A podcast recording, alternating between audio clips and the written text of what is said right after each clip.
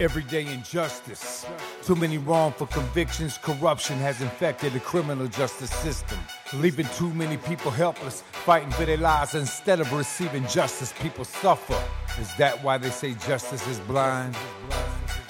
Hello, and welcome to the Everyday Injustice Podcast. I'm your host, David Greenwald. For the past 10 years, we have operated Vanguard Court Watches in California, including San Francisco, Sacramento, and Yolo counties. Our goal? Expose everyday court injustices, and now, more broadly, shine a spotlight on injustices in the entire criminal justice system in the form of wrongful convictions, police and prosecutorial misconduct, and mass incarceration. This podcast hopes to take it a step further and highlight criminal justice reform on a national level. Everyday injustice.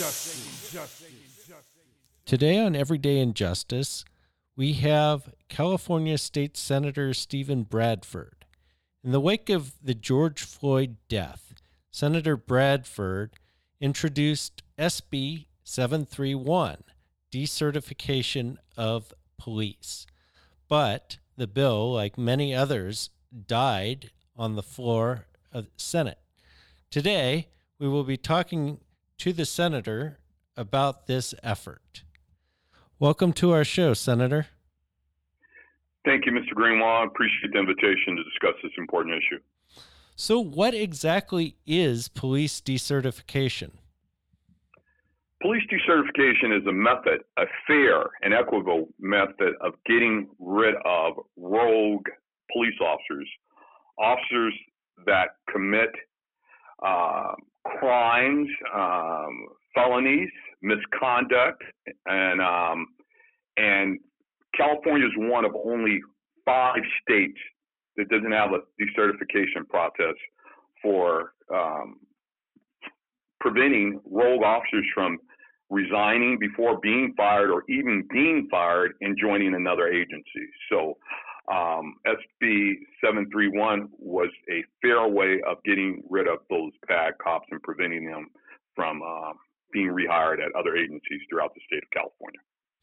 And how does this process actually help us out uh, with the problem of policing today? I think it's critical right now. As what we've seen, I mean, we can list uh, I, I, I, I'm frustrated the number of people we can list who have died at the hands of police officers just since the George Floyd incident, and it's countless more before that. And I think at some point, we as Californians, we as Americans need to know that uh, if you can get rid of a bad teacher, you can get rid of a bad lawyer, a bad doctor, even a bad elected official, you should have a method, a fair process of getting rid of bad officers. And we all know the lion cheer men and women who put the badge on and the uniform on every day do it in an honorable and respectful way uh, that truly uh, goes out to protect and serve. But we have to admit there are rogue police officers, and even we have individuals within police departments who admit to that. But there's no fair way of getting rid of these folks in California right now. So I think the time has come, and SB 731 was a straightforward fair method in doing such. And can you describe what this moment is like in this nation? Are are we at a critical moment that uh, we can see change? I, I think the evidence it's, it's clear, uh, clear. I mean, look at the level of protest that we have seen across the state, across this nation, since the killing of George Floyd. Let's look at the uh, level of protest, peaceful, I might add, since the uh, AG's decision last week in Kentucky as it relates to Breonna Taylor, the level of protest that we saw in Kenosha, Wisconsin, with uh, the shooting of uh, Jacob Blake uh, uh, in just outside. In, in, my district, I should say, on the night that SB 731 did not get a hearing in the assembly on August 31st. 31st they killed um, Dijon Kizzee, uh, Kizzee uh, in my district. So um, we're at a critical, and, and so you see the protests there. So we've seen protests all over California, all across this nation, even around the world. asking for police reform and demanding it. And so we're at a critical state. I, I think we all would have to agree to that because this protest is far more diverse based on race, age, gender, uh, geographic location, and I think the message is clear. And I'm kind of curious. I mean, what is it about this moment that? Uh, because I mean, unfortunately, uh, we've we've had thousands of uh, police deaths uh, since uh, 2015 uh, when Ferguson happened. what is it about now that makes things special? I, I believe the fact that we almost are watching it in real time. We've seen the videos, and thanks to the ubiquitous cell phone with the video capabilities, it's almost become commonplace in our living rooms. And people are seeing the egregious acts, the the great disparity on how black and brown folks are are dealt with when it comes to law enforcement versus other folks. Just this weekend, in uh, down in San Pedro, again in my district, a individual walked into the Harbor Area Police Station of LAPD. He manhandled and took the weapon away from the police officer, pistol whipped the police uh, police officer, fired shots at the police officer, only for the watch commander to come out and return sh- shots in the uh, lobby. The individual ran away, got in his car, and was speeding down the street. And he was confronted by law enforcement. Not a single shot was fired at that guy, despite the fact that they knew he was armed, despite the fact that he'd already fired at officers, and he was taken alive. What's the difference between a George Floyd and a and a, a uh, Jacob Blake? Is that this individual was white. Had that been a black person running from the police, unarmed, chances are he would not be alive today to face his day in court. So people are seeing clearly the great disparities when it comes to race and law enforcement, and that's what I think people are are sick or tired of seeing, and, and the evidence is clear. And and I'm really wondering, so uh, so given all of that, how does decertification kind of fit into this moment and solve some of these problems that we're seeing? because it's the method of getting rid of these rogue officers. Because what we've seen, it's a police department which will remain nameless in uh, the Central Valley.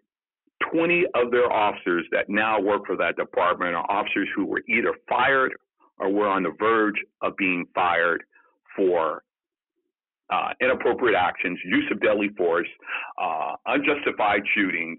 But before they were fired, or even after they were fired, these small agencies who do not have a large budget, they usually hire these guys. So we never get rid of the problem. We just put them now more into these small, underserved communities, and that's the type of policing that we get. Uh, in affluent communities, you don't have, they don't fear, I should say, the police. In these small minority communities, we fear the police because we know the the, the heavy-handed way that we're dealt with. In affluent communities, you have crime suppression. In minority and poor communities, you have community oppression by law enforcement. And people have seen it. And it, it's just to the point where decertification will kind of get rid of this cycle, this cycle we call of wash, rinse, and repeat and allowing these bad actors to continue on. Even good officers say we're sick and tired of these bad op- officers in our department. But due to the code of blue and the, and the silence, very few will ever speak out. We've had police uh, uh, police chiefs go on go off record and clearly state, "I wish we had a way of getting rid of some of these bad officers." So police decertification gives them that tool.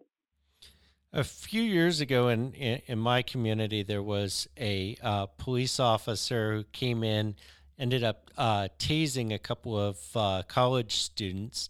Uh, they they looked at the video and uh, they dismissed him from the department. He ends up going to this other community and uh, and they hire him even though the police chief up here said don't hire this guy.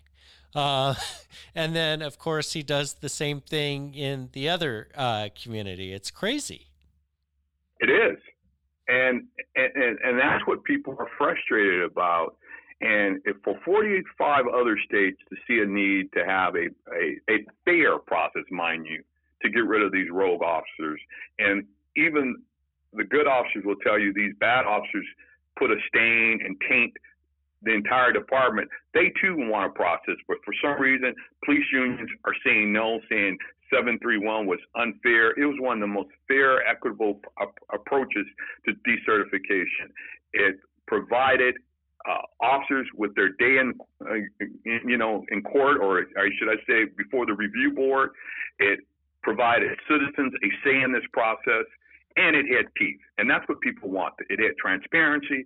It had a fair approach for the officers to make, their arguments on why they shouldn't be decertified, but it also gave citizens input. And again, um, just what you described, people are sick of that, and it exists not only here in California, but uh, in other places. And, and 45 other states have said enough, enough, enough of this. Let's put an end to this recycling of these bad officers.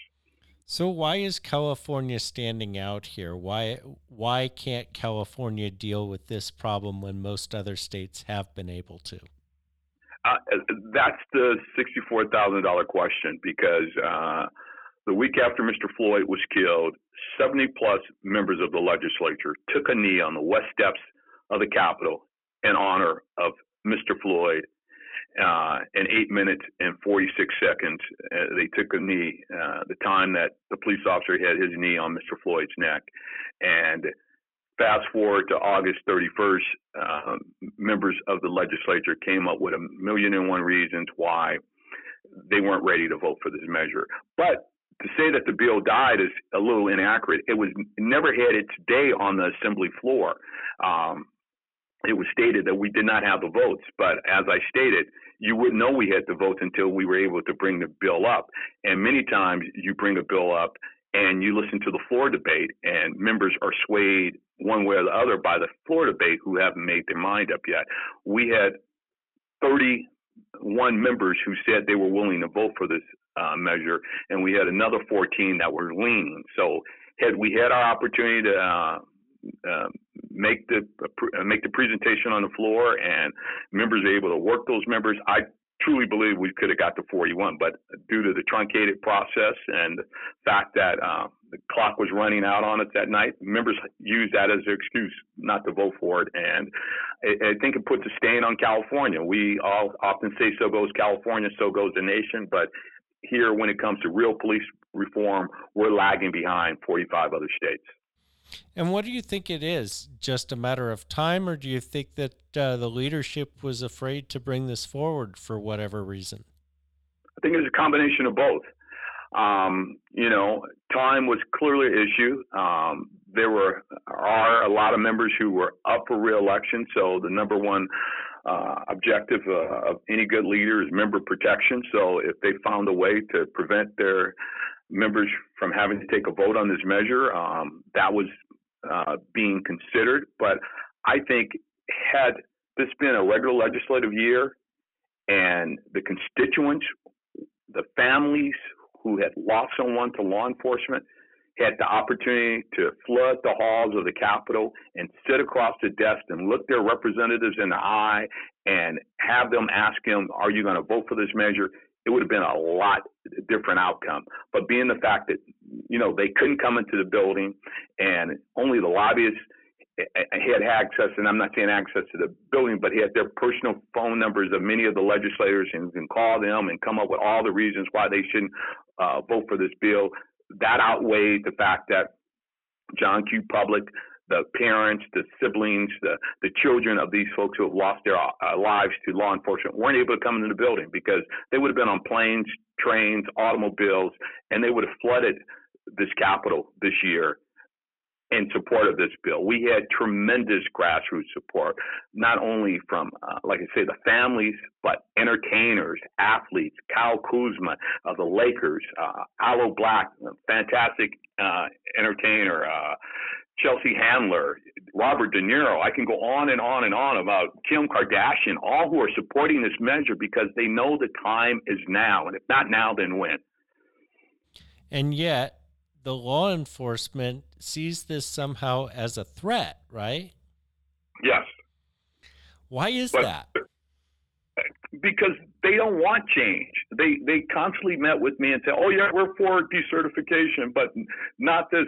They they had problems with the makeup of the advisory panel. It was a nine-member panel made up of uh, six uh, citizens and one from a victim's family who and three law enforcement. They didn't like the composition, so we agreed at the 11th hour to change the composition and make it five and four. Five citizen review, strike the victim's family member, and give them an additional law enforcement to make it five and four. That wasn't good enough for them. Oh well, we don't trust the letter to the journal at the last hour that you know they would adhere to what we've agreed to. They also asked for um, what was it? It was an, uh, another appeal process. The appeals process was there. We had agreed to the appeal process. We had, agreed to the composition, changing the composition of the board.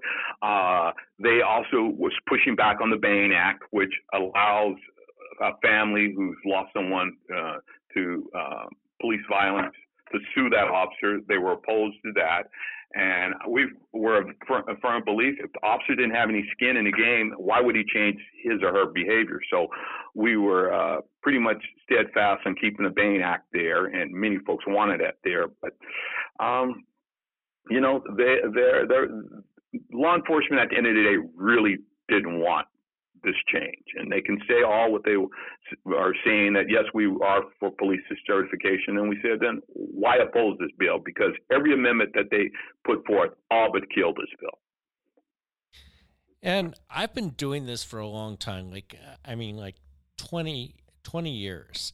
And the police are against every single reform that I've ever seen come forward in the legislature, every single one pretty much that have come forward in local communities. Police are afraid of any change. I mean, it's ridiculous. You would think that they I agree. would want. They, they, they've headed their way for so long, and that's what they uh, continue to uh, advocate for, and, and, and they constantly say, "Oh, this is a threat to law enforcement. No, it wasn't. I mean, this was a fair, equitable measure, uh, again, of getting rid of those rogue police officers. And as even the officers admit that a small percentage are committing these crimes, then what are you fearful of? If 95% of your the men and women who do the job are doing it in an honorable and respectful way, then what are you fearful of? And that's the question we kept asking. If you all but admit that there's a small percentage in your departments uh, that are doing this, then it's only a small percent who, who will be affected by this. The majority of the men and women, this will mean nothing, no matter how the bill was written. But for some reason, they they're just uh, steadfast on wanting to keep things the way they have been, the good old boys way that it's been like this for over 100 years. And you would think they would want to get rid of the bad cops because the bad cops are making their lives harder. That's what they all say. That's what they all say individually. We need a method of getting rid of those bad apples, those bad apples that we know exist. Well, here was that opportunity to do so. 731 was the answer to what they claimed they wanted and they supported. But again, when it came down time for the rubber to meet the road, they found a way to balk and say, no, this is going too far. It's an overreach. You know, it would have severe consequences uh, against officers. And but again, those were disingenuous, dishonest arguments when you look at the bill and how it was uh, drafted. Now, it wasn't just your bill that went down. Most of the major police reform bills did not gain legislative support. Uh, I mean, why can't a Democratic um, you know legislature with two thirds majority in both houses pass more legislation this year? That's a good question. I mean, you had SB 776, which increases transparency on police records. Why wouldn't you want to have access to police records? That didn't get a hearing. Restricting the use of rubber bullets and chemical agents on protesters. That didn't get, get heard. Failure to intervene. That didn't get, move forward. And uh, compensation for police brutality victims. That didn't get an opportunity to be heard. I mean, these are common sense measures. And you would think, again, being as progressive as California is with a Democratic majority, that these measures would have moved forward uh, with the greatest of ease especially with a majority, um, uh, two thirds in both houses of Democrats. And again, those measures didn't see the light of day uh, this legislative session. So, are you planning to resubmit? Oh, without a doubt. We've already uh, start working on this. We have a strong commitment from uh, President Pro Tem Toni Atkins as well as uh, Speaker Rendon uh, to move forward. Uh, I've already made the commitment to reintroduce this bill. Our coalition is is bigger and better and getting stronger by the day. They're just as committed as they were, more so, I should say.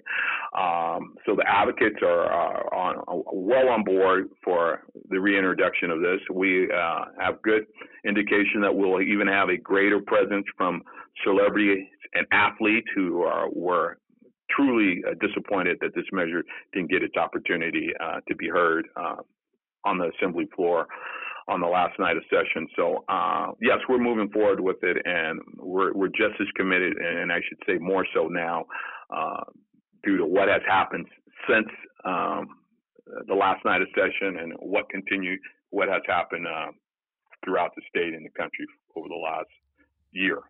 So you don't think that this has uh, been losing steam over the last month or so? Uh, I've done more interviews on this issue than anything I've done combined as an elected official over the last 22 years. So, from a press and media standpoint, I would say no. Uh, we're hoping again from uh, society as a whole. I think again when you look at what's going on in relationship to Breonna Taylor and not, not any of those officers charged with her death, I, I, I think the the the commitment commitment is strong for real reform in this country when it comes to law enforcement. So I'm hoping we can maintain that energy, that commitment, that focus. Um, we have to work, yeah, on our colleagues to let them know that this still is a priority. But I, I think we're, we're going to be in good shape when we introduce reintroduce this uh, measure. And, and what is your reaction to Breonna Taylor and the decisions that were made in Kentucky? I, I was appalled by that. To only charge one officer, officer with wanton endangerment simply because he fired three bullets into the neighboring apartment that happened to be occupied by a white family. But you see no value in charging this officer for the 32 shots that you fired into Breonna, Breonna Taylor's apartment that killed her. I, I mean, Ray Charles can see this is an issue of race. I mean, how can you value again one race's life over another to find that only the wanton endangerment should be imposed simply because you fired into a white apartment and it was other folks who uh, also were appalled at the fact that you fired into their apartments as well, but only as it related to this one uh, uh, apartment that you char- uh, charged this one officer, despite the fact that 32 bullets were fired into this apartment of a sleeping woman on a forged warrant that was gotten illegally or you know under false pretenses. And you see no value in her life. And that's part of the frustration as it relates to the reverence of life when it comes to black and brown people. There were more people appalled, as well as I was, when you saw the attempted assassination of those two LA sheriff's deputies a few weeks ago. And again, in my district, but you had a president that was literally silent on the fact that Jacob Blake was shot seven times in the back with his children in the car. How is that any less cowardly than what that, that individual did when he walked up to that police car? Tell me how is that any less cowardly? How is it any less cow- cowardly that you stand on a man's neck for nine minutes while people watching and kill him? That uh, Ahmaud Arbery jogging through a neighborhood is shot, literally assassinated for jogging in the wrong neighborhood, but you're not appalled by that, but you're incensed by the fact that you walked up and shot into a police car the reverence and value of life should be just as, you know, uh, respected, regardless of you're in a uniform or not, regardless of your color. It we should value life to the same extent, and we don't. One of the things that I'm concerned about, um, and I've seen a lot, unfortunately, it, are these high stakes, high uh, high danger raids uh, that take place in the middle of the night. I mean, you know, somebody busts down my door at at twelve forty at night. I am not thinking that's the cops. Without a doubt, and especially in a state such as Kentucky that has a stand your ground law, defensive castle law, and you're you and a, and a right to carry a state and I, I assure you, had that been a, a, reverse roles and you were kicking down the door of a white family and they picked up their gun and shot, they would say, hey, they were defending, you know, they, they were doing what the law allows them to do. But uh, Breonna Taylor's boyfriend was arrested and held for a number of days and was initially charged with attempted murder on a, a police officer. but yeah, who, who wouldn't react in the same way you have somebody in the you know in the middle of the night, cloak of darkness, kicking down your door with no announcement of who you are. And I, I think anybody uh, would react in the same uh, uh, uh, measure measure had they owned a weapon and uh, were confronted with a similar situation. So, what do you see as the priorities for police reform in the next term? Well, here in California, I think again, police decertification, uh, the right to intervene, and um, well, this measure has been passed, and we hope the governor signs it. Uh, evaluation of uh, recruitment uh, for racial bias evaluation during hiring. I mean, that's on the governor's desk, and that's critically important because if you saw that there was an FBI report that clearly documented the largest infiltration of white supremacists and KKK in America is in law enforcement. That's where they're being hired more so than anywhere else. That should be of great concern to everyone, regardless of race. That here, what has been also identified last week as the greatest terrorist threat to the United States, no foreign individuals, the greatest terrorist attack based on the FBI, FBI report that came out last week is from white supremacist organizations. And we're seeing those are the people who are being hired by law enforcement. That should uh, uh, uh, create cause and concern for all of us. And I think that's what we need to do a better job of recruiting men and women uh, on law enforcement who are from the community, who understand the community. And that needs to be a priority uh, for not only the state, but this country as well. Yeah, and I think that's a good point. Uh, we watch police officers uh, get on the stand and testify in cases all the time. And it's really scary sometimes to listen to these guys talking, going, man, this guy has a badge, a gun, and can arrest you. And that guy is ignorant of the law, doesn't understand anything. And if, if the uh, defense attorney is skilled at all, they can pull out his racial bias all day long and and these are the guys that uh, they're hiring. I have a friend, a childhood friend, who just retired a few years ago after 35 years on the LAPD. In 35 years, he drew his weapon one time and fired it one time and struck somebody in the leg because he purposely aimed there. And he says if officers truly wanted to wound someone, he says they could uh, yes, you're uh, trained to fire at center mass, but if you really wanted to, for someone who was not a direct threat, you could clearly wound them. I say all that to say, he says when he was in the academy, he says, Steve, we weren't taught to testify. We were taught to test a lie. And that was telling. He says, we were taught to test the lie. He says, to change the scenario to where it was to our benefit to justify whatever actions that they took at that particular situation. And and, and, and that's what you get many a times on, on the witness stand. And as you spoke to the ignorance of some of these officers, I remember years ago I got stopped by a police officer and I asked him why he was stopping me. And he was giving me this you know, this nebulous gray reason. And I said, so either you're adhering to the rule of law or you're applying the color of law. And he took offense. Oh, your color has nothing to do with what I'm. I says that's not what the color of law means. The color of law means you paint it the way you want it, you view it the way you want it, versus what's black and white. And he he was unfamiliar with that. He thought I was just simply saying simply because I was black, he was dealing. That was the color law. I says no. I says if you ever taken any part of a, a legal course, it's clearly documented the rule of law and it's the color of law, and that's what is applied in the courtroom all the time. How you paint the scenario the way you want to. But many of these guys, again, many of these guys and women who are on these police departments have no more than a high school diploma.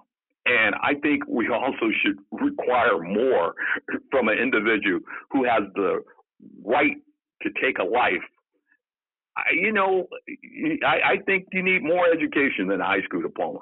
And and being better educated, I think, would uh, force people to have uh, use better decisions and, uh, and, and rationale before uh, acting sometime. But to come straight out of high school, some of these folks no more than a GED, and that's all you need to be hired by law enforcement agencies across this country. I think we should raise the bar. Yeah, I agree. But uh, back to the testilying, uh, it was really interesting. You probably saw this uh, I think it's a decade old now, but the the New York Times did this expose on testilying, and they found like uh, in, in just the sample, like 20% of the cases, the officers were lying. And of course, nothing ever happens to them. And most of the time, nobody ever finds out. That's true. I mean, come on, let's look at, we can just use Central Park Five 20 years ago. I mean, to sit there and have these five individuals uh, admit to a crime that they didn't do because they were coerced by these law law enforcement officers to admit to something to intimidate these young people. Um, it, it's yeah, it's scary how they bend the truth all the time to make it out to you know justify their actions or uh, the outcome that they want. Uh, when you think about the number of individuals who are arrested and in prison because of false testimony uh, by law enforcement, it, it should make the hairs on the back of your neck stand up. Well, Senator, it's been great having you on the show. That's all we have time for today. Thanks so much for joining us. Thank you for having me. And this is an important uh, topic, and I appreciate your interest in this. And I look forward to further discussions if the opportunity presents itself. Thank you. That was Thank you. Senator Steven Bradford. His bill SB 731 uh, would have uh, led to decertification of the police as he explained it. 45 of the 50 states have this. California, the progressive California, the California that has two thirds in both houses of the legislature as Democrats could not pass it in 2020, the year of policing, the year of George Floyd. This has been Everyday Injustice. I'm your host, David Greenwald. Join us again next time for more tales from the injustice system.